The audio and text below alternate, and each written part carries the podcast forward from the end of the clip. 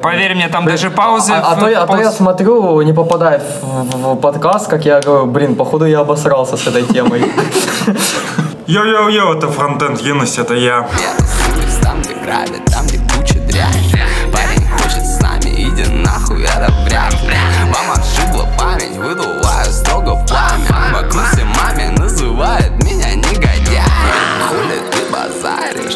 сюда не звали. Вам не хватает знаний, мальчик, ты меня не знаешь. Давай проверим, насколько ты отважен. Давай посмотрим, мэн, сможешь ли ты так же. Мои кенты на страже, у нас брикеты ганжи Будешь много сочинять, и мы тебя накажем. Будет страшно, ты сразу станешь старше Хватит говорить про улицу, ведь ты домашний И, короче, мы продолжаем техтрейн, и в гостях у нас чуваки из Under.js, Дмитрий Пацура из Благовещенска. И так, Да, я, я с Бабаев вообще. Это как тебя зовут, я посмотрю. Э, Тёма я, А да. фамилия? Кобзарь. Окей. Батя, тут можно материться? Конечно. Запись пошла, да? Да. Проверим. Давно уже. Уже давно, да. Кстати, Артем Кобзарь, АК JS Monk, если что. да. АК Рейч Монк, по-моему, еще. Да, ну да, кстати. Люблю, кстати, делаю. людей, которые делают э, разные ники себе. В одном месте один ник, в другом другой, в третьем третий. И главное, надо не повторяющий, знаешь, настолько прям, Дмитрий Пацура, АК ОВР, да? да, ОВР. ОВА. Правильно так должен говорить. А то сейчас за КСС меня забанят и напишут У обязательно. меня к тебе вопрос, почему у тебя есть статья про долгожданный выход Зефир 07 бета, она не открывается на твоем сайте? Слушай, это был... Я зефиром занимался. э, Кто не знает, такой язык DSL э, поверх условно PHP, который создан для того, чтобы транслировать это все в сишный код для расширения PHP. Короче, это было в 2014-2013 году. Все, ты как бы наш э, уровень хардкора выполнил. Можешь идти. Можно шаверму обсуждать. Да этот бл- блок, он deprecated. Окей. А, как- а какой сейчас? А ты какого сейчас нет, в этом-то и суть. А вот PH PHP, вот у тебя тут «Будь с нами» и PHP э, фреймворк Falcon, ты группу вел? Я иногда новости, там долгая история. Мне просто... Зефир — это, по сути, язык, который был создан для того, чтобы написать Falcon второй версии. Потому что Falcon изначально писал, писался на сях, и ты, ты много знаешь сишных разработчиков, которые будут писать расширение к PHP? Но там, конечно, было пару людей, и до сих пор остается один азиат Дримксин. Но он непобедимый, и таких людей не существует, чтобы он сидел и на сях писал. Там еще, чтобы понимать, чтобы сделать API на сях, они используют жестко макросы. То есть там надо выучить у PHP, как все макросы, понимать, как это все внутри работает. Ну, короче, это уникальные люди. А так, прикинь, можно было расширение писать на обычном языке, как на PHP пишешь, только с, с какими-то плюшками. JS Monk, к тебе вопрос. Да. У тебя есть замечательная статья «10 смер- смертных грехов спикера». Да. Сколько докладов ты сам сделал? А, Четыре. Какой самый клевый? А, Мне они все не нравятся. А, а ты про себя рассказывал в этом? А, докладе? нет, там я рассказывал про иные. Там забавная история с этой статьей. Я изначально выложил конкретные примеры докладов, которые, в которых я находил вот конкретный грех. И там получилось так, что сначала меня терроризировали э, два или три человека, звонили мне, что я не прав, и что нужно имена и фотографии как бы подтереть. Поэтому, да, компании хорошие есть. И поэтому я там просто, у меня сгорело, думаю, блин, если такие компании есть, что я буду людей-то подставлять. Поубирал и фотографии, и примеры, и доклады. А тебе надо было статью сделать 10 говенных компаний. Э, э, Это этот сиквел.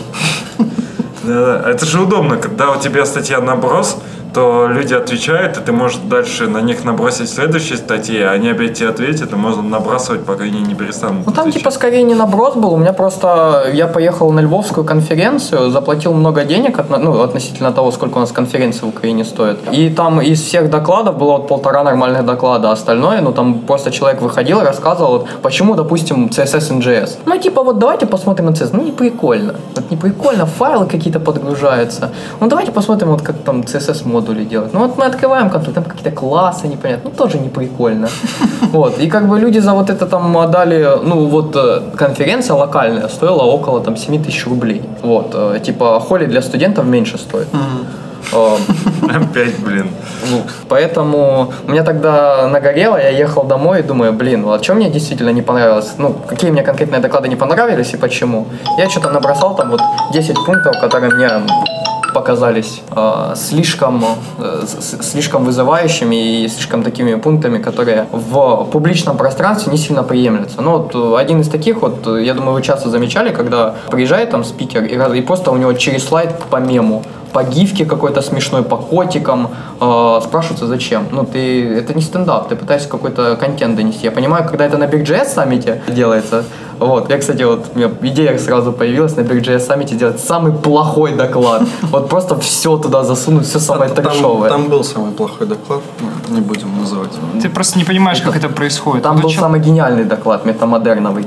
Вот, э, я считаю, скорее всего, мы про один и тот же доклад говорим. Вот он был гениален. Вы просто не поняли, это метамодерн, это искусство, это отрицание прошлых форм. Первый, что ли? Э, не, не, не первый. Значит, первое говно. А. Споймался.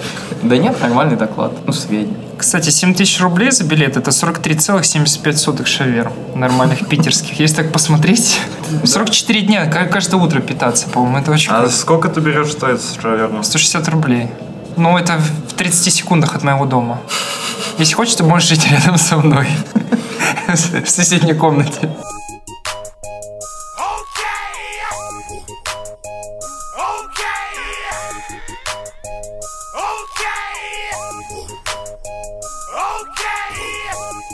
Как вы вообще считаете, вот можно высказывать негативное отношение к докладу?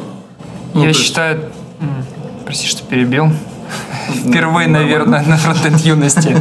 Я считаю, что не нужно публично это делать, всегда можно написать, потому что это может очень сильно задеть человека, демотивировать его. Но мы все живем сейчас понятно, публичное общество, каждый может высказывать, что он думает об этом докладе, но это все-таки неправильно. Вот я один раз сказал их не в подкасте, и все, меня теперь будут хейтить. Сказал вместо CSS или CSS, KSS, все. Ну, типа, хейтить за это, мне кажется, только структура, как сказать, должна быть критика какая-то осмысленная. То есть ты должен человеку сказать, ты знаешь, нужно больше информации в докладе, а не так расписывать. Там 10... Критикуешь, предлагай. Ну вот, и когда ты критикуешь то, что надо больше информации, ты говоришь о том, что уменьшь количество мемов. Просто вот как вы обсуждали, некоторые просто как делать доклад. У него шаблон, у него 100 слайдов с мемами. Он его открывает и начинает там в каждом третьем слайде выкидывать этот слайд и заменять мемы на какую-то тему. Получается, что информации нет. Ну, блин, я не знаю, ну, критиковать прям открыто, говорить там, типа, говен, еще что-то. Ну, блин, come on, ну, Каждый может ошибиться, каждый может сделать плохо. Если задаться себе целью кри- крити- критиковать что-то, то можно критиковать все. Дойти до того, что мне не нравится, как ты говоришь, все, типа, это плохой доклад, по моему мнению. Мне не нравится, как ты разговариваешь. Не, ну критика, она делится на конструктивную. У меня просто абсолютно иное мнение. Я считаю, что если у нас можно хвалить в публичном пространстве, то можно и ругать в публичном пространстве. Потому что, ну, нет идеальных э, вещей, в принципе, природе. Поэтому э, каждый раз, э, ну, когда мы видим доклад, у него есть хорошие стороны, есть плохие стороны.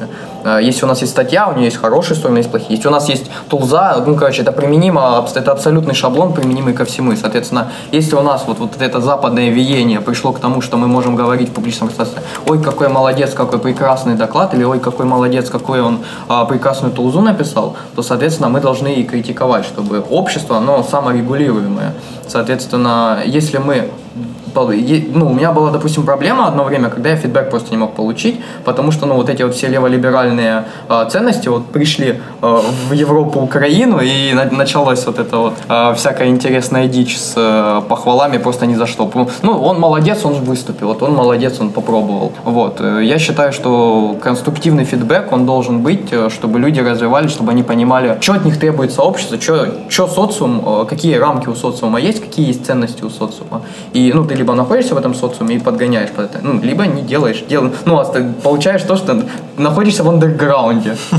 Подбрасывать тебя на вентилятор, ты не есть социум, ты один человек, и твое мнение субъективно. А если учесть то, что ты еще программный как бы организатор Holy Jazz, то у тебя, по сути, проф- профессиональная деформация идет. Ты хочешь хардкора, вот настоящий, настоящий. Блин, сложно учитывать, чего люди хотят. Вот я, у меня было два доклада, к примеру, на Холле, на предыдущих. Один был ультра-хардкорный, он не зашел, другой такой про микросервис Talk, он зашел. Правильно рассказывать для широких масс, потому что люди вот ходят на конференцию, они хотят послушать, все понять. Если ты придешь ему расскажешь, блин, ребята, я писал сишный компилятор, сегодня мы за, за- один час и начинаешь очень быстро говорить, ну что, с твоей точки зрения, возможно, доклад будет интересен, он будет насыщенный, в нем будет реально хардкор и все остальное. А с точки зрения людей он может вообще не зайти. Ну, Зависит от аудитории, зависит от конференции. У Holy специфическая э, аудитория, которая любит хардкор. То есть э, доклады хардкорные не попадают. Это еще очень спорный момент, потому что они на словах любят хардкор и в отзывах, а по- фактически, когда приходят, начинают ныть. Ну, то есть они ноют сначала, что им не дают хардкора, а потом, когда им хардкор дают, они ноют, вы нам хардкор дали, я нихуя не понял. Ну, есть такое. Мне кажется, со- создается и создалось вот какое-то лжепредставление о программистах, о том, что программисты только хард-скиллы и все топят прям за этот чертов код. Блин, конечно, про выгорание разговаривать неправильно, потому что люди про выгорание вот доносят вообще какую-то туфту. Но если издалека вот какой-нибудь человек, вот, вот все хейтят, наверное, вот эти приколы про выгорание, какой-нибудь доклад. Но если какой-нибудь человек пришел и рассказал о том, что ну, о уровне тестостерона, о уровне гормонов, об отношении типа гармоничных в семье, как это все влияет на работу, и как отсюда люди выгорают. Не вот этот bullshit, знаете, чтобы не выгорать, делайте паузы. А он пойдет издалека, знаете, если у вас слабый иммунитет, вы часто болеете, блин, come on, чувак, физиологическое состояние человека влияет на психоэмоциональное. То есть вот, вот такое, ну что, это lightning talk, но он был бы полезен. Ты бы мог понять то, что, блин, не все о коде строится. Вот мне недавно, вот я все время хардкор, хардкор топил, мне на работе говорят, Дим, а ты знаешь то, что некоторые люди после работы не идут работать на, на эту самую работу, они катаются на лыжах. Я такой смотрю, блин, прикольно. Рассказывают, как в Израиле это происходит. Они ходят на пляж. И я такой не понимаю, типа, ну, блин, все-таки программирование это не только код. Я к тому, что, ну, типа, планка у всех разная, и вот среднее да надо брать. Это стремимся к хардкору, но по факту это не настоящий хардкор. Ну, это именно твой личный путь, потому что ты, в принципе, даже если легкий доклад сделаешь, он у тебя все равно будет довольно глубокий. Ну, если люди, которые, наоборот, какой бы доклад ни сделали, у них все равно там будет мало смысла, поэтому им лучше хардкорные делать, и будет как раз лайтовый доклад. Ну, кстати, Хороший. вот у нас, э, как это, есть байка, что вот смузи, вот эти доклады, ну, уже градация на Holy началась, что смузи, практика и хардкор. Что смузи это вот хорошо рассказанный понятными словами хардкор на самом деле. Ну, потому что вот вспомним тот же предыд- вот доклад на предыдущей Holy у Климова про CI. То есть, с одной стороны, человек, который не знал про CI, для него это сверхглубокий доклад. Ну, то есть он посмотрел, как в GitLab, как поды разворачиваются, Kubernetes, как они взаимодействуют, что такое вот сервисы, э, как там балансировщики устроены. Но это было рассказано поверхностно так, что человек, который уже знает это, ну, он просто как это освежил, удостоверился в адекватности своих знаний, адекватности той схемы, которая у него, той модели, которая у него в голове построена. Как-то так.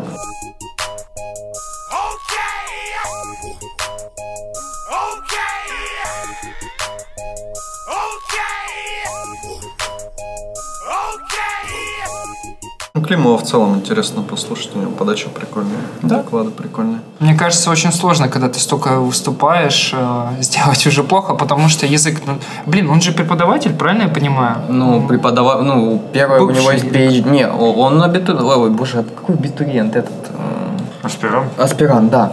Э, Ну, то есть у него PhD кандидатская, и тем не менее, ну, а преподавание это хобби. Вот на JavaScript Ninja э, он сделан из-за того, что, ну, Илье нравится преподавать. Вот, э, мне сначала не нравилось преподавать, он меня вот э, завел на вот этот React курс. Мне теперь тоже нравится преподавать людям просто этот э, фидбэки какие-то отдавать или э, какие-то basic эти рассказывать штуки. И типа фишка в том, что опять-таки у нас JavaScript Ninja-то это не про войти войти, у нас-то фишка в том, что мы, если делаем какой-то базовый курс, мы делаем глу- глубоко его. Ну, то есть мы рассказываем вот там на базовом курсе по JavaScript людям про микротаски, про то, как вообще, ну, что такое Zen и Zenable объекты, как они вот промис вот эти микротаски идут, а, про эти воркеры и подобные вещи, А, те вещи, которые, ну, казалось бы, а, вот что такое базовый JavaScript, ну, это там синтаксис и какие-то best practices, и все. Но, тем не менее, мы вот стараемся делать инженера, который смотрит по-иному, смотрит на те вещи, вот, вот смотрит на какую-то практику, которая вроде как best practice, но он э, видит, что вот в данной ситуации для конкретного вот проекта, для конкретной ситуации ему это не подходит. А у HTML Академии, кстати, другой подход. Они говорят о том, что э, в большинстве задач про JavaScript и, фронтендера там не требуется каких-то инженерных знаний, никому не нужны ну, в качестве фронтендера в большинстве случаев крутые инженеры. Нужны просто люди, которые будут делать такую несложную работу. И поэтому они готовят вот таких людей. А вот мы, кстати, общались э, э, с Юзой Максимом с э, белорусского ЕПАМа. И вот он говорил, что, допустим, для ЕПАМа вот такие люди, которые решают просто шаблонные задачи, учатся в курсах, это идеальный человек. Потому что если человек, он хардкорщик, он любит там какие-то сложные задачи, любит углубляться а, в какую-то тему, ну, ему будет неинтересно формочки верстать. И а, поскольку он любит свою работу, ну, то есть как бы ты ему зарплату не повышал, он все равно будет э, типа такой, ну, блин, это неинтересно. Или ну, будет более-более-более требовать, или просто уйдет в итоге. Поэтому зависит от э, домена. То есть если мы говорим об аутсорсе, возможно, такой, момент, такой вот э, подход, как у HTML Академии, он имеет... Перебивай, небось.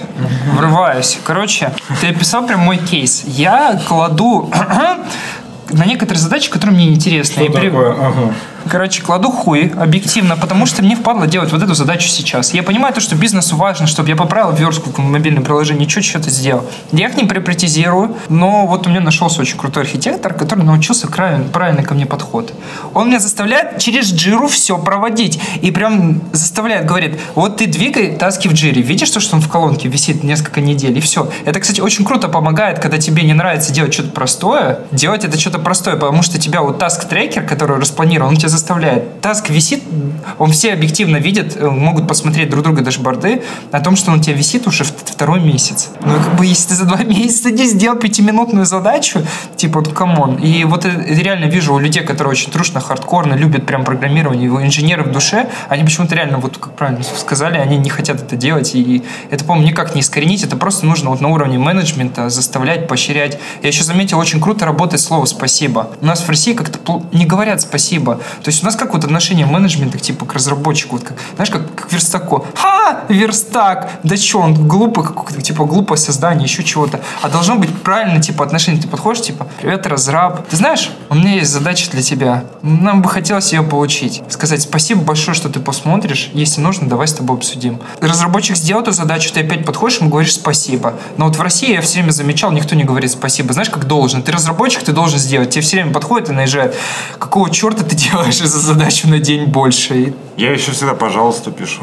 Не, ну, кстати, я... Посмотри, там, пожалуйста, где... задачку. Ну да, Спасибо. да, я тоже, ну, как бы вот там, где я работал. Поэтому там мы достигли таких успехов, Александр. Принято так было, ну что, реально, пожалуйста, я спасибо. Я всегда всем так говорю. Все, этикет – залог успеха, запомните. Да, важный совет от фронтенд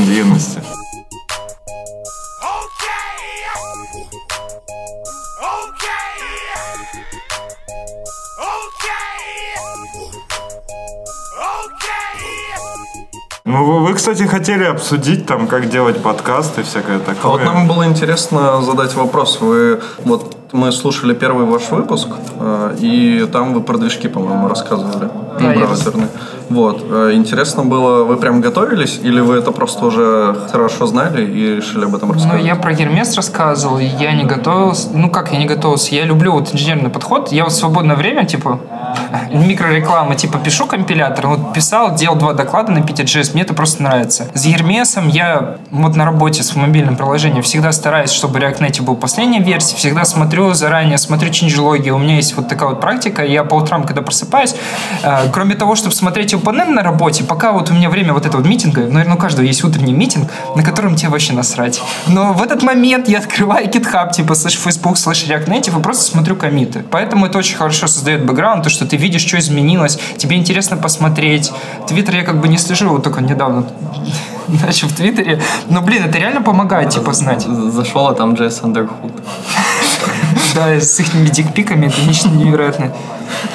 Так тут интересно узнать, что вы, ну, Я вообще последние по- подкасты очень часто сетовал на то, что ничего не изменяется. То есть в плане технологий мы вышли на какое-то плато стабильности во фронтенде, и в плане э, ну, как комьюнити. То есть вот появились когда-то мы, там шахта, э, не знаю, еще какие-то ребята. То есть много всего когда-то появилось. Все равно это плюс-минус одно было время. И долгое время никого нового не было, и только э, отваливались чуваки. А тут появились вы, и, в общем-то, всем зашло прикольно.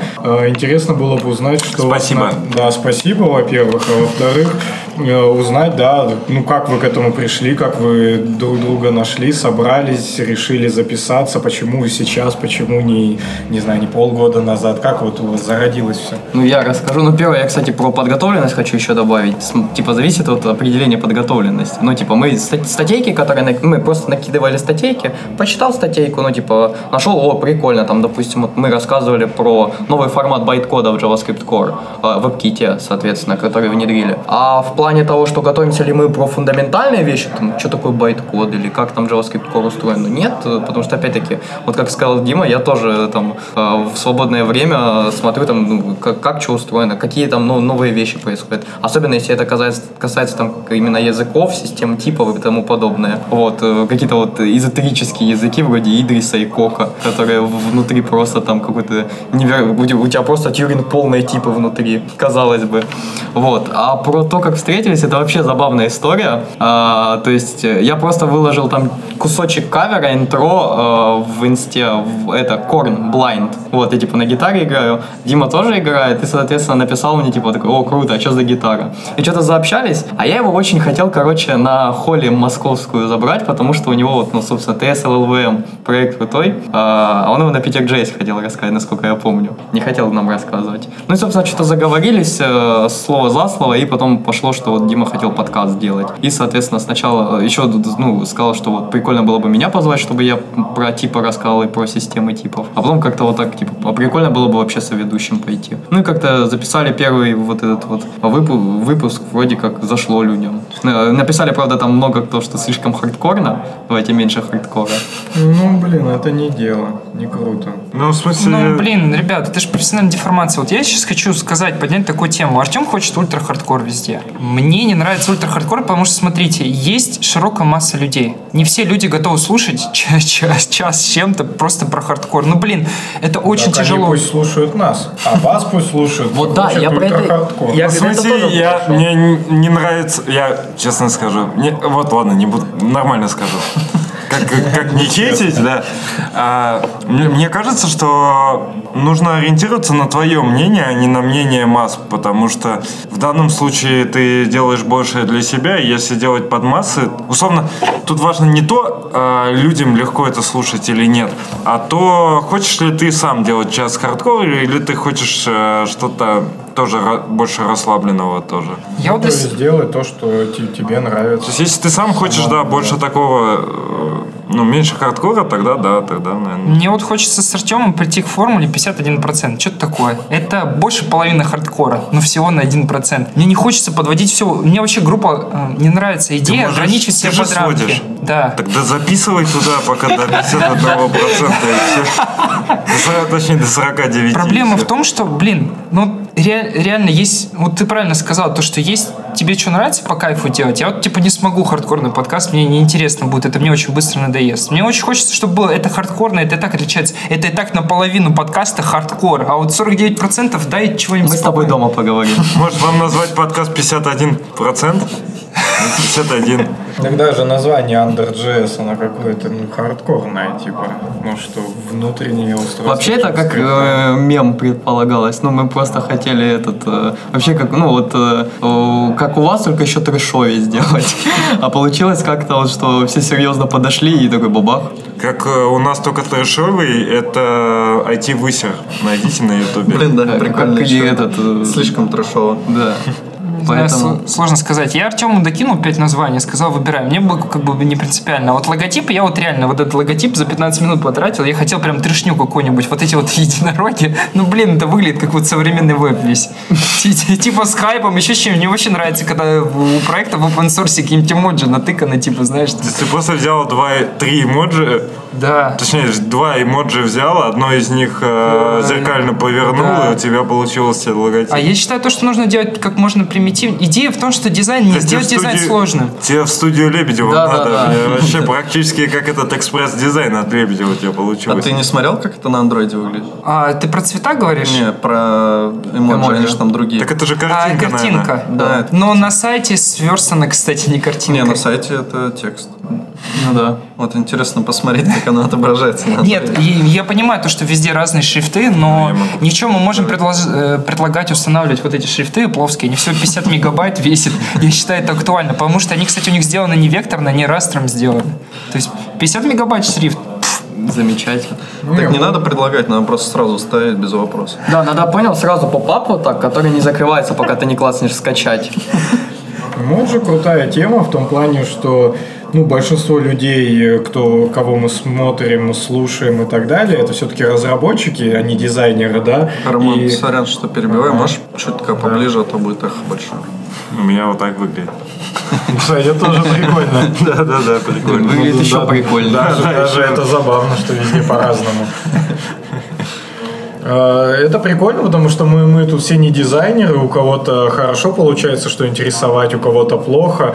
Э, И, ну, чаще всего, мне кажется, плохо, судя по тому, как выглядят слайды у чуваков. И, как правило, они пытаются какие-то найти картинки, да, стоковые, еще что-то. Это все выглядит дешево, разношерстно, без какого-то подхода единого к дизайну. Это, в общем, визуальный мусор. То есть контент может быть прикольный, но визуально это ча- часто очень выглядит таким прям мусорным и неприятным. А вот есть чуваки, ну я конкретно не помню кто, но прям были ряд докладов от разных людей, кто в своих докладах не использует ничего, кроме там текста и эмоджи. Потому что эмоджи такой универсальный язык по факту, визуальный. И ты берешь его, используешь и не прогадаешь. И это круто на самом деле. И даже, ну вот, очень часто можно, когда обойтись лучше эмоджи, вместо какой-то картинки, которую ты где-то на стоках будешь искать, и она будет дешево смотреться. Там, кстати, вот э, еще сделали спецификацию а Angular Style Commit, ну, когда вы пишете там fit, fix, char, вот эти все вещи. Только вместо вот этих слов эмоджи.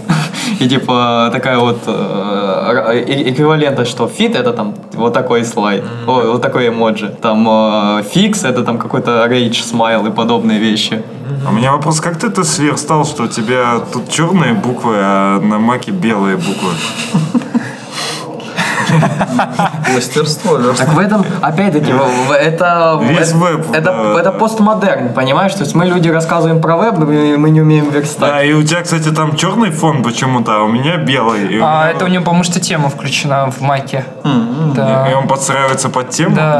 Да. Не, у меня тоже. Да, а почему у тебя эмоджи с фоном? Так в этом... В этом Ты не понимаешь суть. Там самый прикол, если посмотреть, это гифка, которая сохранена .jpg.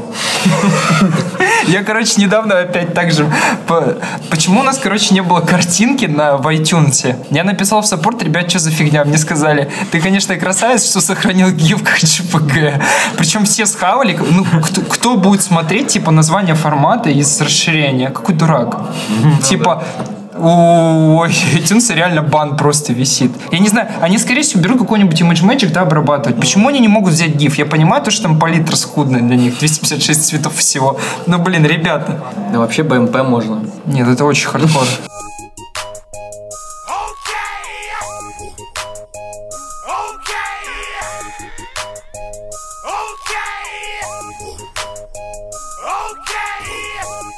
Кстати, вот мы тут задели э, такую тему, коммитлинт. Кто-то его, ну, кто-то на работе его пробовал внедрить, потому что вот я сколько участвовал на разных проектах, всегда люди пишут эти комиты по-разному. Кто-то вообще все время использует ключевые слова TMP, э, более крутое это современное VIP, типа Working in Progress. это прям 10 из 10.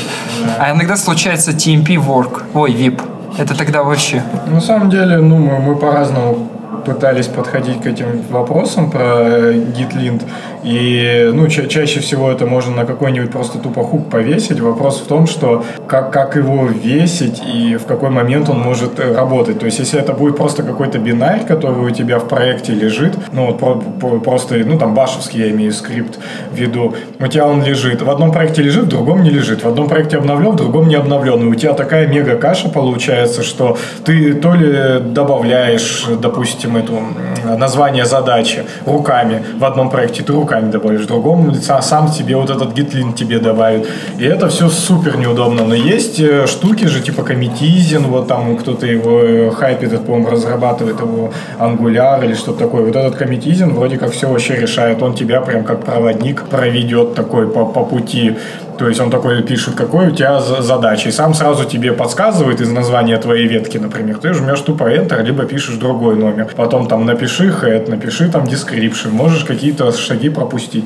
То есть вот эта штука, мне кажется, самая, самая удобная, но она и самая сложная в поддержке. Кажется, что для э, э, линта commit сообщений уж неохота там упарываться, да, и какой-то целый, целый фреймворк туда засовывать, но ничего лучше, наверное, особо нету. Роман просто делал ресерч в свое время да. всех этих тулзов по линтерам комитов. Тут просто вопрос, то, что иногда, если ты относишься, вот тоже вот этот адовый перфекционизм, любовь к хардкору, ко всему, когда ты это все в абсолют вводишь, и ты работаешь с кем-то, ты стараешься следовать максимально высоким стандартам, а чувак берет и коммитит тебе WIP или TMP, и у тебя жопа, и у тебя жопа просто горит. Вот у меня все время горело, я вот сейчас понял то, что это все срань, типа, работа это работа, не нужно типа на работе. Вот почему люди сгорают? Потому что отношения кто-то очень близко работу принимает на себя. У меня девушка, допустим, горит с работы. Потому что, блин, она очень близко работу на себя проецирует, и получается то, что она, блин, я не знаю, как это программисты, знаете, смотрят на код, и они код ассоциируют себя, находят себя внутри этого кода. Блин, вот мне как архитектор объяснял последний, говорит,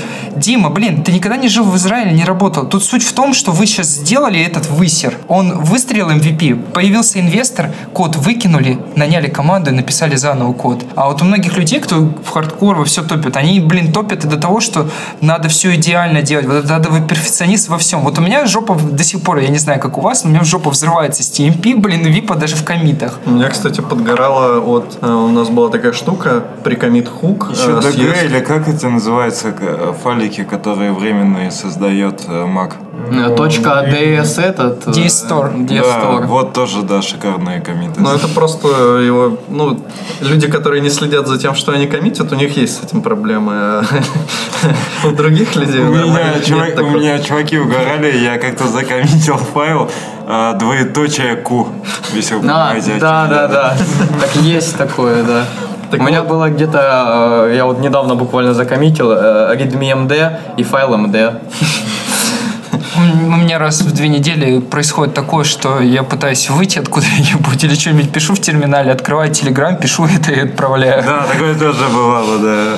Короче, у меня подгорало от того, что у нас был прикомит хук, который делал ESLint fix. Mm. И у тебя, ну, там, допустим, запущено два терминала, да, в одном у тебя там сборка с ход-релодом, в другом ты коммитишь, как бы ты коммитишь и видишь, что у тебя пересборка пошла. И еще такая была фигня, я поставил ESLint, хук, ESLint плагин для хуков реактовских, и он э, своим фиксом во время комита наебнул мне как бы проект. Ну, то есть он какие-то несовместимые изменения там произвел и просто все сломалось. Ну, это, конечно... Ну, это неадекватно, да, это не должно быть на прикомите, потому что на прикомите ты должен, ну, коммитить тот код, который ну, ты да. написал, отсмотрел, там, понимаешь, что он сделал, а не так, что ты что-то сделал, а у тебя херак твой, твой код в комите уже другой. Но вот это из разряда стоит ли на прикомит э, оптимизировать там SVG-шки или картинки и так далее. По идее, нет потому что могут сломать они все равно.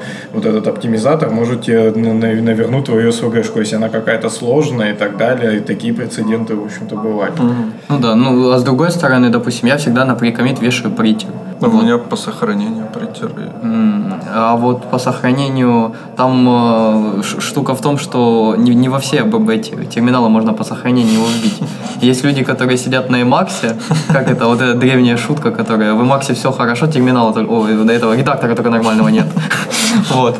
Поэтому, ну, то есть не во все редакторы можно засунуть, а есть э, люди, Ты которые... в Emacs разрабатываешь? Не, я в Vime. Такой штукой тоже была проблема, но вот похожая с притером, только тогда притера еще не существовало. Когда внедрялся стандарт ES 2015, то есть у всех там везде вары были, ну, а, а линтеры все настроили на то, что теперь, ну, там, консты, да, должны быть, условно говоря. И э, тоже то ли ESLint fix был, то ли разработчик просто этот ESLint fix ввел, а не руками прошелся и везде все поменял. Ну, короче, линтер заругался, и как-то автоматически это все пролетелось. И потом у нас был баг, вообще лютейший, хер его найдешь, пока не просмотришь весь код, и оказалось, что он ошибочно э, ESLint. То есть сейчас, я думаю, такой проблемы нет, но тогда это все было новое, да, там технологии эти только взрослели, и была проблема, что он в каком-то месте сделал конст, э, ну, по-моему, как раз переменный из разряда, как, который нельзя мутировать, то есть как, как, какую-то, какой-то примитив. А на самом деле это LED должен был быть. То есть он var сделал в const, а должен был сделать в LED. И он ошибся. И из-за этого там прям такой был неуловимый баг, очень сложно.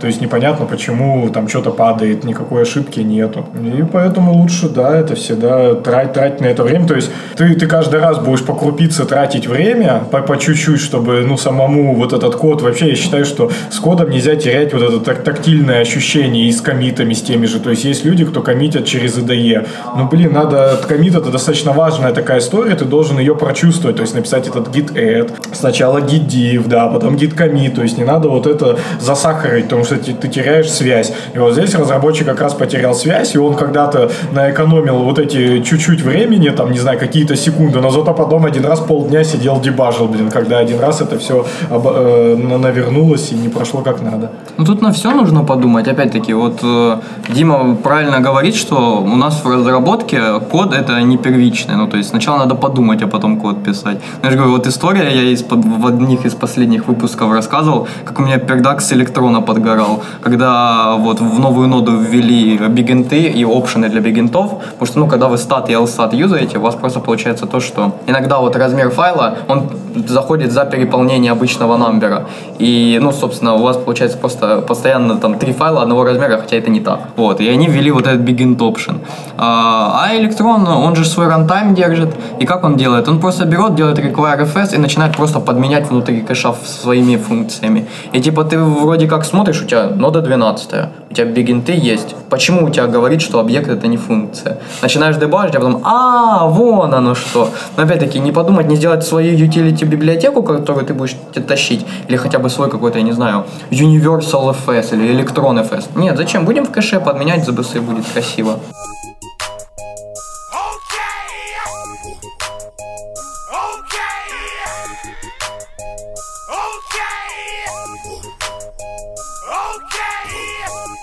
А, как, ну, смотрите, у нас вот я дал явно понять, как бы понял эту тему, то, что у всех разные отношения к работе. У кого-то работа – это жизнь, у кого-то работа – это вот рабочее время, 8 часов он встал, ушел. Представим, у нас 5 человек сейчас сидит, представим вот такую ситуацию. Мы работаем над одним проектором, project.a. Короче, все пишем на JavaScript. Тут вы понимаете то, что у меня другое отношение, к примеру, проецируем на меня, другое отношение к работе. Я сегодня взял, закоммитил комит, короче, TMP. У кого-то из вас рванула жопа, потому что кто-то старается коммитить, кто-то этот. Представим то, что мы находим решение через CI. Мы добавляем CI, commit короче, проверяем то, что все окей. Проходит один день, я присылаю новый код, короче, feature branch, функция, у которой нет одного, ни одного blank line'а. Она на 150 строчек, нету ни одной пустой строки. То есть все в кашу прям. Мы пытаемся завести ESLint. Но как бы сколько мы бы не трудились CI или чем-то, мое отношение к работе не изменить. Потому что я могу делать продуктовые задачи очень быстро. Я это не раз видел. Очень крутым быть спецом. То есть я не инженер, я вот разработчик, кто делает продукт быстро, делая задачи. Но вот есть такие люди, прям чувствуется то, что абсолютно разное другое отношение к работе. Я пришел, я за 8 часов эффективно раз, э, надел кучу всяких крутых фич, но вот я могу коммитить TMP, я могу игнорировать линты, я могу иногда ломать CI. Я вроде с одной стороны и для людей-перфекционистов выгляжу как адова какая-то, не знаю, ловушка, убийца. Шалун. Шалун, да. Как адовый шалун. Есть идеи? Не, ну тут все сложно и просто одновременно. Ты, ну ты когда у тебя компания, отдел э, разработки, ты должен понимать, э, кого ты нанимаешь. Ты на берегу сразу говоришь, там мы будем хуярить долгий enterprise проект, нам важно качество, мы договариваемся, постоянно обсуждаем, э, как мы пишем код. Или ты говоришь, что мы типа хуярим MVP, нам важно, чтобы наши фичи были э, быстро готовы и чтобы они работали. Что там под капотом, в принципе, не важно, там быстренько договоримся, но, в общем, нарушишь похуй. Главное, сроки. И если во время именно еще и разработки каких-то проектов просто сразу договариваться, то это уже будет честно. Ну и более-менее нормально. Просто нужно, чтобы все люди честно говорили. То есть, сонно я тебе говорю, что мы будем писать код там по таким-то правилам. Ты согласен? Если ты такой думаешь, да ну его нахуй, я все равно буду говно коммитить. Так скажи мне, что меня типа не устраивает. Я вот такой типа пиздатый быстрый разработчик, мы делаем MVP, зачем это делать? Короче, нужно к общему знаменателю приходить и все. То есть вот э, то, что ты говоришь, это немножко такое на партизанство похоже, что м, все хотят типа нормально, а я такой типа буду подрывать. Но если вы договоритесь, что типа всем можно так писать, как ты, но если кто-то хочет писать типа лучше, то ну, это не возбраняется. Тогда ок. Ну вот еще раз, ты мне разрешишь коммитить э, фи- фича, номер фичи, двоеточие Давай TMP? вот с Ромой поговорим скорее. Не, тут, У кстати, Ромы вот- просто такая, ну, Рома работает в стартапе, где они часто MVP делают. Ну, вот- Постоянно. Мне, что? мне кажется, вот, ну, я, я про это рассуждал, и до этого, по идее, ну, работал же там в серьезном интерпрайзе и все такое, где, ну, ты правда не, не вздохнешь, да, без, без там э, какого-нибудь согласования. А здесь как бы фигачишь дофига всяких MVP-шек, и э, я пришел к мнению, что, в общем-то, это прям намного круче. Ну, вот вт- второй вариант, когда ты быстро фигачишь, и даже без каких-то огромного количества соглашений. Но это работает, а, а, ну, множество, понятно, факторов, но понятно, что вот размер команды, вот это все-все-все влияет, но мне кажется, самое главное, это точно работать и должно даже работать, если все, как минимум, сеньоры, то есть если все опытные разработчики, все нормальные чуваки, то вам не обязательно договариваться, ну, напишешь ты этот VIP, там, напишу я не VIP, а, ты напишешь какую-нибудь там херню, но это работает, и мы это покажем, и я там на- на- напишу что-нибудь тоже. А, Смысл в том, что сеньор, он должен нести ответственность вот за, за то, что он, он во-первых, понимает, что вот этот, этот чувак, ну, блин, если он херачит просто код без пробелов, там, с- 150 строк, то, наверное, ну, как-то он не особо может и сеньор, либо у него была на это причина. А если у него причина, ты подходишь, ты что говно написал? И тебе отвечают, да, блин, мне надо было срочно там сделать на-на-на там.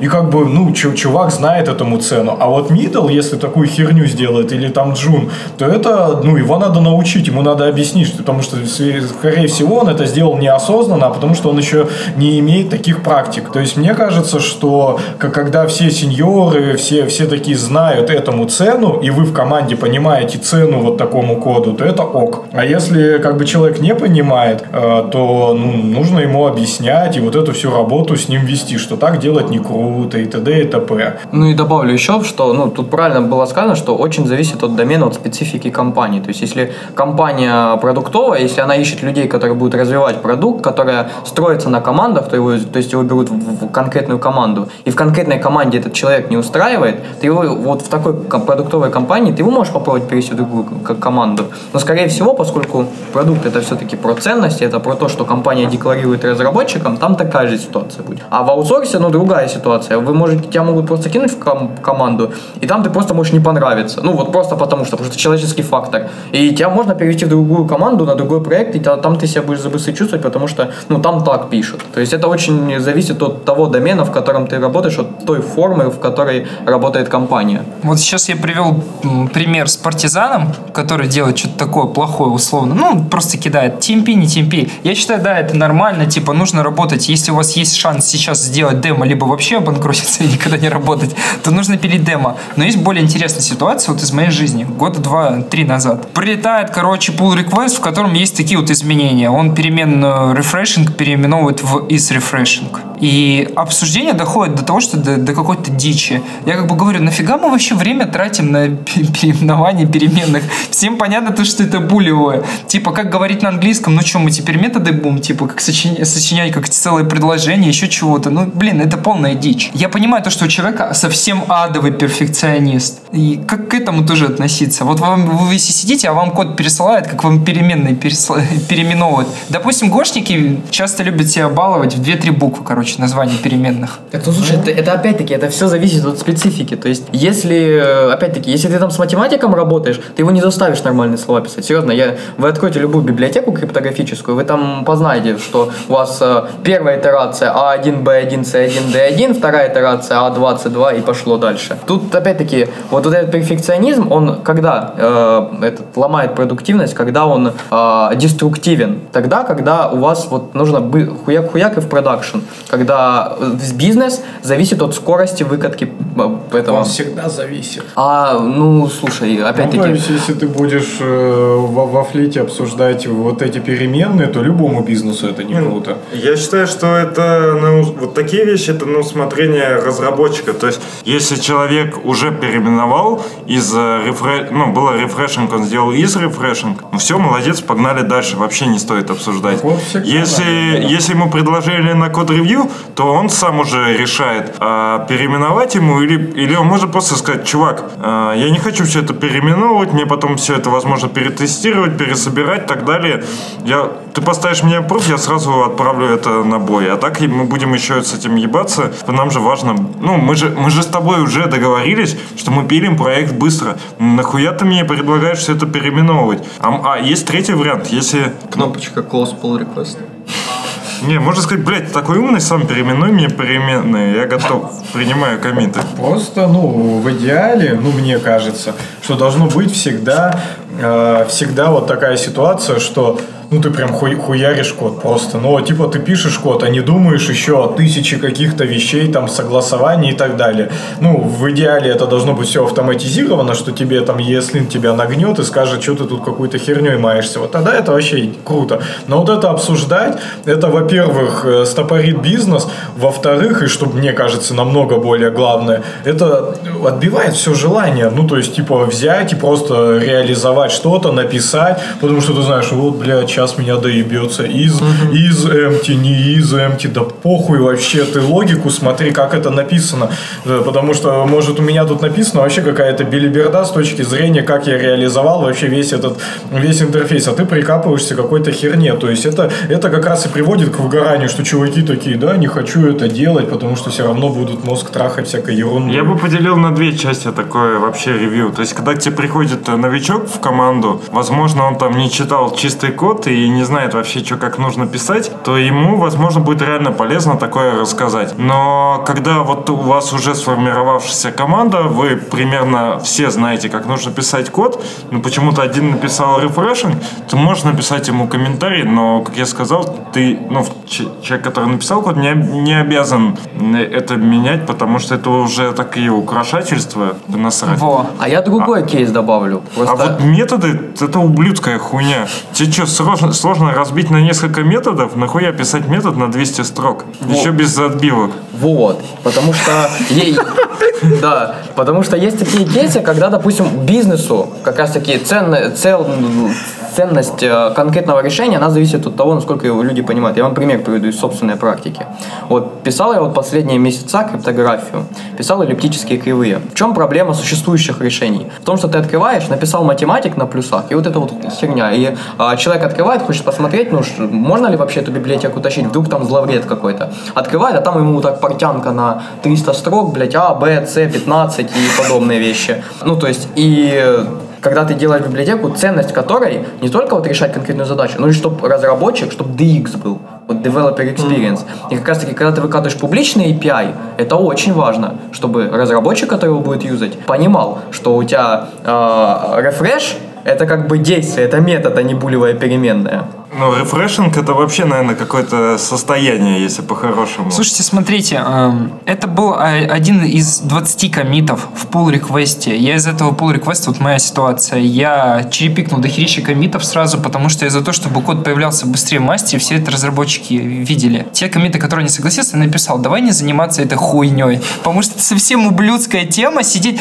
Я вижу то, что чувак вместо того, чтобы перейти функционал, блядь, рефрешинги переименовывает. У меня жопа просто горит, я думаю, блядь, братан, братан, вот, вот этой херней бы заниматься. Я ушел с этой компании, и до сих пор у нее не было релиза мобильного приложения. Знаешь почему? Потому что есть такое блядское явление, которое называется разработка ради разработки. Программисты, блядь, программируют ради программирования. В итоге, блядь, к чему мы приходим? Проходит, блядь, полгода, нихуя нет, блядь, рефрешинги переименовали. Приходит следующие полгода, вы понимаете, блядь, пустые строчки должны быть перед э, throw, перед, я не знаю, там, файлом, перед еще чем-то. И у вас, короче, как, как каждые Ты полгода просто на черное и белое дел- де- делишь. Но тут же не так.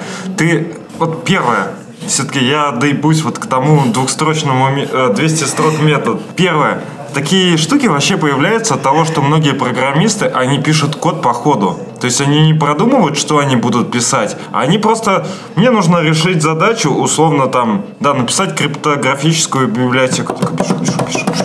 Он написал один метод, там, миллиард строк, все, заебись. Работает за Да, работает. Если ты как бы, э, ну, другой подход к разработке, если ты изначально думаешь, ну, хотя бы мини- минимальная архитектура какая-то, то у тебя уже не будет такого, что, типа, у тебя будет какое-то говно в... И вообще, я вот не против, если у тебя говно в каких-то инкапсулированных э, методах, э, там, приватных. То есть, условно, у тебя понятно, там метод называется вот наш любимый рефреш. И в нем вообще лютая хуйня какая-то происходит. Да мне вообще насрать. Ты назвал рефреш, мы знаем, что это перезагрузка. Если она работает так, как должна работать, то в принципе похер. Это вот подход к написанию библиотек, кстати.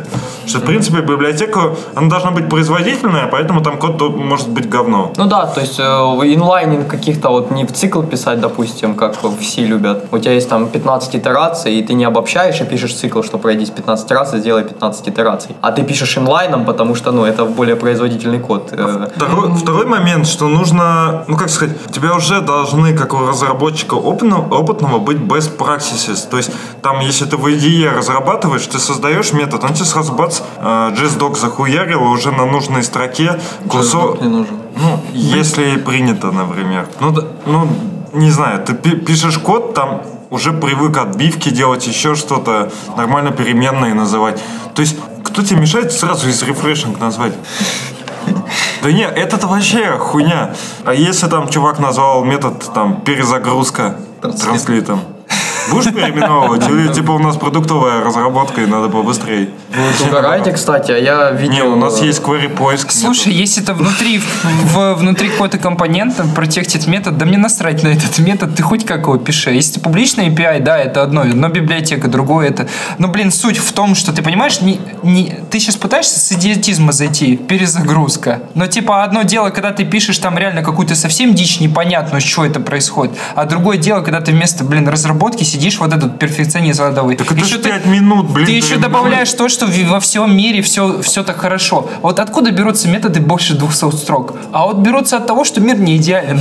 Извини, извини, а можно вопрос? А кто вот эту вот понятность у нас определяет? Ну, то есть ты говоришь непонятно. Ну, то есть э, это же не означает, что если, допустим, э, тебе непонятно или какому-то одному разработчику непонятно, то это всем непонятно. Естественно, мы делаем соцопрос минимум пи- 500 человек, абсолютно. Не, я два, просто два про то, заседания. что по мне так это нормально. Чувак, короче, работает, а, видит метод рефрешинг, считает, что как бы, наверное, было бы галимо там тебя попросить это поправить, потому что это реально хуйня. Сам взял, поправил, пошел дальше. Что на него наезжать-то? Он как бы лучше пытается сделать так, чтобы ему понятнее было. А кто код-то писать будет в итоге? Если вот человек большую часть времени... Сколько он временно... Он, он, Там реально ситуация настолько идиотичная, то что чувак просто упарывался, он все время, блядь, нет, нам надо обсуждать. Прикинь, pull request, блядь, месяц не висит. Месяц pull request висит. Знаешь почему? Потому что, блядь, там 500 миллионов комментариев, блядь, мы обсуждаем блядский из рефрешинг. Мы, мы в каждом pull request обсуждаем, знаешь? Мне кажется, нельзя назвать переменную всем буквы, это слишком коротко. Моя бабка не поймет. Собираем опять 400 разработчиков, совет нации. Подожди, ну он тимлид был? Нет, А он был как начальник, грубо говоря? Нет. У него был у вас? Так что вы его слушаете? была демократия, было равноправие, в этом и. Ну, демократия не работает. Не знаю, у нас был один из вариантов в целом. э, возможно, он правильный. Вы делаете вот тупую демократию, что заранее собираете, там день угрохаете или месяц, просто все правила обсудили, а потом все уже насрать. Ну, то есть вы договорились, что все булевые переменные начинаются там из, has, need, вот и так далее, вся эта лабудень. По-другому никак. И все, чувак начинает рассуждать, ты ему говоришь, иди нахуй, без практики, вот читай. Еще раз вернемся. Ситуация в том, что это продукт, который строят разработчики, не для разработчиков. И спустя дохерища лет он так и не релизнулся. Я ушел оттуда, и нету релиза. Знаешь почему? Потому что, блядь, эти блядские разработчики, давайте вот идеальный мир. Методы из 200 строк не могут появляться. Я видел, люди на WordPress берут делать какой-то сайт, он превращается в бизнес, они начинают зарабатывать на этим бабки, покупают себе, я не знаю, там какую-то машину охуевшую, Audi, живут с этим и радуются. А кто-то сидит и дрочит. Блядь, нет, нужно свод правил. Сейчас сначала с рефрешингом, потом с этим, совет нации. Нужно стандартизовать, нужно мнение, Я, демократия. я, кстати, поэтому не беру заказы на аутсорсе, а работаю только у себя. Потому что, да, вот такая хуйня. Я говорю чувакам, вам легче будет, типа, найти какого-нибудь школьника, который на WordPress вам сайт сделает, чем брать меня квалифицированного фронтендера, который вам систему сборки настроит там и так далее. Который вам React пос... Понимаешь, там, э, я пак настрою им, значит, ре... а, еще возьму какую-нибудь технологию, которую я раньше не использовал, конечно, но это Причем же, типа... специально возьмешь Create React App, напишешь Eject и начнешь веб-пак настраивать. Не, я возьму, наверное, Vue, во-первых. Ну, потому что я же не пробовал Vue. Возьму парсель. Ну, посмотрю, как это работает, почитаю, там, у друзей спрошу. Ну, короче, это же про- как проект для души, это же не Ну рабочее да. время. Можно микрофронтенды, то есть один, один компонент на Elm, другой Да, да, обязательно. Скажу чувакам, а, ну тут хостинг будет чуть подороже, мне же нода нужна. Ну, Да, да, да. да. Да-да. А, в а- итоге- а лучше докер, вот. А, а потом они такие, а потом мне скажут, блядь, все-таки много работы, сорян. И они будут искать на, на аутсорсе чувака, который доделает мой сайт на ноде. Нет, я Vue. приходит Дима, открывает там рефакторинг. В итоге проходит месяц. Что мы имеем? У нас новые неизвестные технологии, неизвиданные. Нихуя нет функционала. Есть, блядь, веб-пак. Есть веб-пак.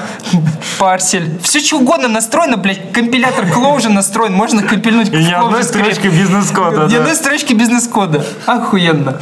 И, и- и я уже получил свою там соточку или 50 кусков за первую часть работы, да. И ачивку эффективности. О, ну блин, есть же такое понятие overengineering. Вот. У тебя горит, когда вот fix all, там, а у меня горит, когда ты функционал. Реально, говоришь. и в этом э, плане э, школьники полезнее, чем мы. Школьники везде полезнее. Во-первых, они меньше попросят, во-вторых, сделают быстрее и будет сразу работать. Ну да, там будет с косяками, ну да, хули. Ну да. А кто-то пробовал свой проект делать, именно маленький свой стар- стартап, пэт-проект, реально?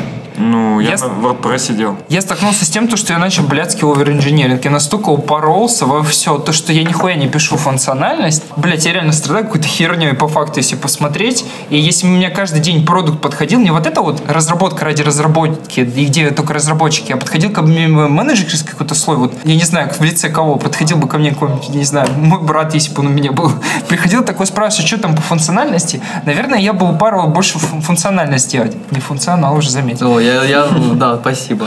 И реально бы мой продукт двигался, и через какие-то строки поставив для, перед собой MVP, я бы его сделал. Но я вот сейчас понимаю, вот этот адский перфекционизм, о чем ты говоришь, методов 200 строчек не бывает, даже да свод правил, все правила, пиратский А где кодекс. тесты, блядь? А Отдельный прикол, да, пиздец. Сидишь, тесты О, а еще, пожалуй, в этом проекте я начну писать по ТДД. Да? Ну, я, это ж пиздатая тема. Ну да, Но Квока. обычно не удается просто. Вот тут можно попробовать да. свой же проект. А можно еще по ДДД.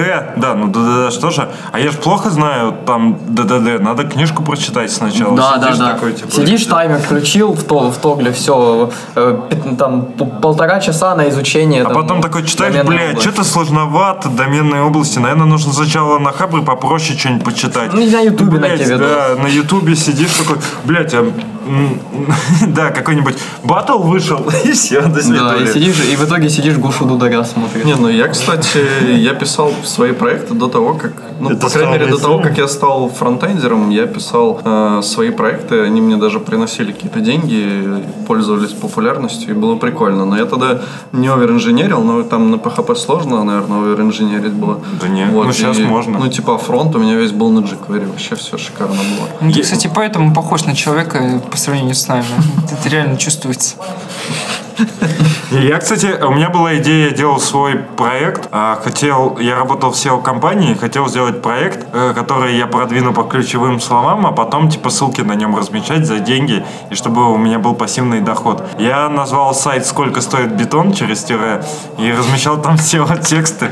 Все было на, а на Битрексе захуярил нас на ломаном. И, в общем, все было нормально, но потом я забыл про этот проект, у меня просрался домен, и кто-то купил там и теперь зарабатывает бабки, потому что я продвинул уже этот сайт.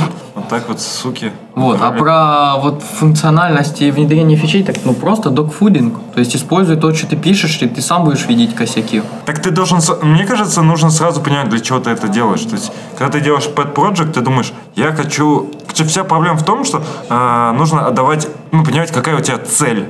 То есть, когда ты идешь, например, даже в, э, ну, работать, если ты хочешь там развиваться как разработчик, делать овер-инжиниринг, чтобы писать охуенный код, пожалуйста. Но в какой-то ме- момент это реально уже, ну, заебывает, потому что ты же, когда умрешь, ты же не оставишь свой пиздатый код в качестве наследства. Да всем насрать вообще будет. Понимаешь, э, это проблема деформации, профессиональной деформации. Ты реально, чем больше упарываешься с тем, чтобы становилось лучше, ты начинаешь вот, блин, это, это поиск, который не остановить. Поиск просто оптимизации. У тебя нету запросов пользователя нет, ты оптимизируешь бэкэнд, ты меняешь базы данных каждые две недели. У тебя, у тебя, знаешь, один пользователь в минуту, и ты такой, да, что-то как-то там 10, э, что там, RPS, или как они там называются?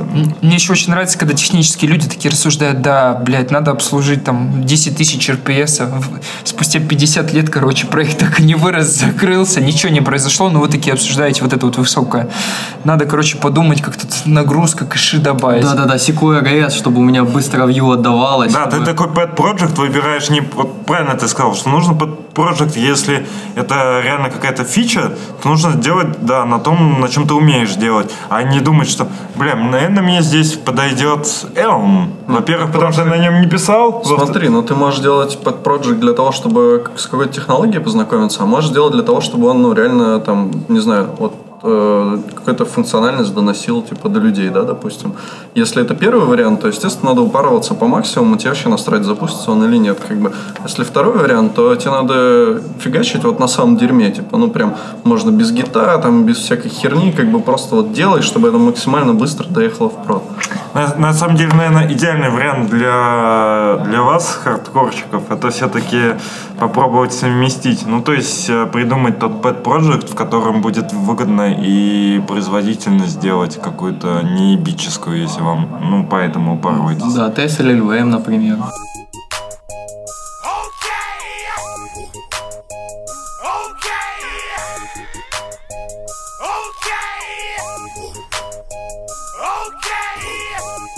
А что, кстати, Ну, за то есть штука, расскажи. Не TS или VM, а Static Script. Вообще идея в чем была? Я хотел написать компилятор для TypeScript. Я понимаю, почему это невозможно. Он будет доклад на холле, я буду рассказывать про архитектуру движков, все остальное, что такое, а почему там только создатель FFmpeg и SQM может написать QuickJS за, за два вечера, потому что он там 400 лет кодит, 400 лет он учится еще, и 400 лет он по-настоящему потратил в, в течение дв- двух недель, то есть сжал время прям просто невероятно, там прям как черная дыра, сжал время, короче, и успел за две недели написать. А идея в чем была? Написать к- компилятор и до TypeScript. А что я взял? Я взял TypeScript не как инструмент TSK, а как фреймворк. То есть я беру TypeScript, говорю, вот, спарси мне файлы, сделай мне проверочки, он мне дает AST. Я такой, ага, что мы будем делать с AST? И пишу код на TypeScript, в смысле вот этого компилятора, используя TypeScript в качестве фреймворка, о том, что пишу бэкэнд, а точнее фронтенд над LLVM. То есть я пишу вот эту прослоечку, которая транс, трансплитит, конвертирует этот AST, по сути, в LLVM. А потом уже LLVM пи- прошу, типа, сохрани мне, беру их оптимизаторы, беру их компиляторы, потом беру стандартный линковщик, который есть на системе, там, C- а через алиас C++ Короче, C. почему ты не можешь это написать? Проблема в том, что очень тяжелая задача, ее не просто невозможно решить. И чем ты сложнее пытаешься вот это инженерить, ты никогда не сделаешь. Проще было бы взять какой-нибудь, блин, движок, а, форкнуть его, доделать в него специализированный байт-код для типов и уже отталкиваться от этого запустить. А если пытаться сделать взять такую сложную, непосильную задачу, ты это никогда не сделаешь, если только ты не создатель Ну да, или взял Graal, VM, взял там трюфель, вот этот фреймворк для написания парсеров. М, Хуяк-хуяк, у тебя TypeScript на Graal VM. Да, правда, этот хуяк-хуяк, это, блядь, овер дохерища времени, Да. но да, с чем ты проще... Короче, очень главное, я понял, в open source и везде вот в продуктах, это за сколько ты можешь это сделать. Если ты понимаешь, что ты будешь писать полгода, ну, блядь, полгода, конечно, это кайф писать, мне очень нравится программировать, но если через полгода ты предоставил какую-то фигню, которую никто не может юзать, и даже опыта не получил, чтобы рассказать, к чему это все было. А вот с другой стороны, типа, у нас есть проекты, которые до сих пор из бета не выходят, но они до сих- уже в проде. Твой любимый React Native, например. Там, понимаешь, это Facebook. Там, когда будет версия 0.80, он станет 80. Это как с React, это реально фишка. Ты берешь... Так а с нодой же то же самое было. Сколько Ну да. там времени? это 0.9, 0.12. Нет, ну там 12, просто да. не знали про версионирование. А они, они такие, блядь, давай бахать. А там же была вот эта вот штука, там сообщество делилось, и OJS, там скандалы, интриги, расследования. Да. Я что предлагаю, в принципе, закончить, и разговор интересный, вы, если что, еще приходите, просто потому что мы вчера записывали час, сейчас час, и получается, что Сане слишком много сводить, и он охуеет. Да, Ну и плюс слишком, да, ну просто много, два часа, я думаю, достаточно суммарно. Ну, это у нас стандартный выпуск. Вот, да. Поэтому приходите в да. гости, пиздато пообщались. Да, я надеюсь, что мы еще вместе как-нибудь запишемся. С вами очень классно было поболтать. Если просто хотите, инфоповод будет. Или мы можем звать вас всегда, когда у нас будет людей не хватать. То есть То есть всегда. Да, можете всегда к нам приходить, каждую неделю. Окей, вам спасибо. Всем спасибо. Да. пока. Пока. пока.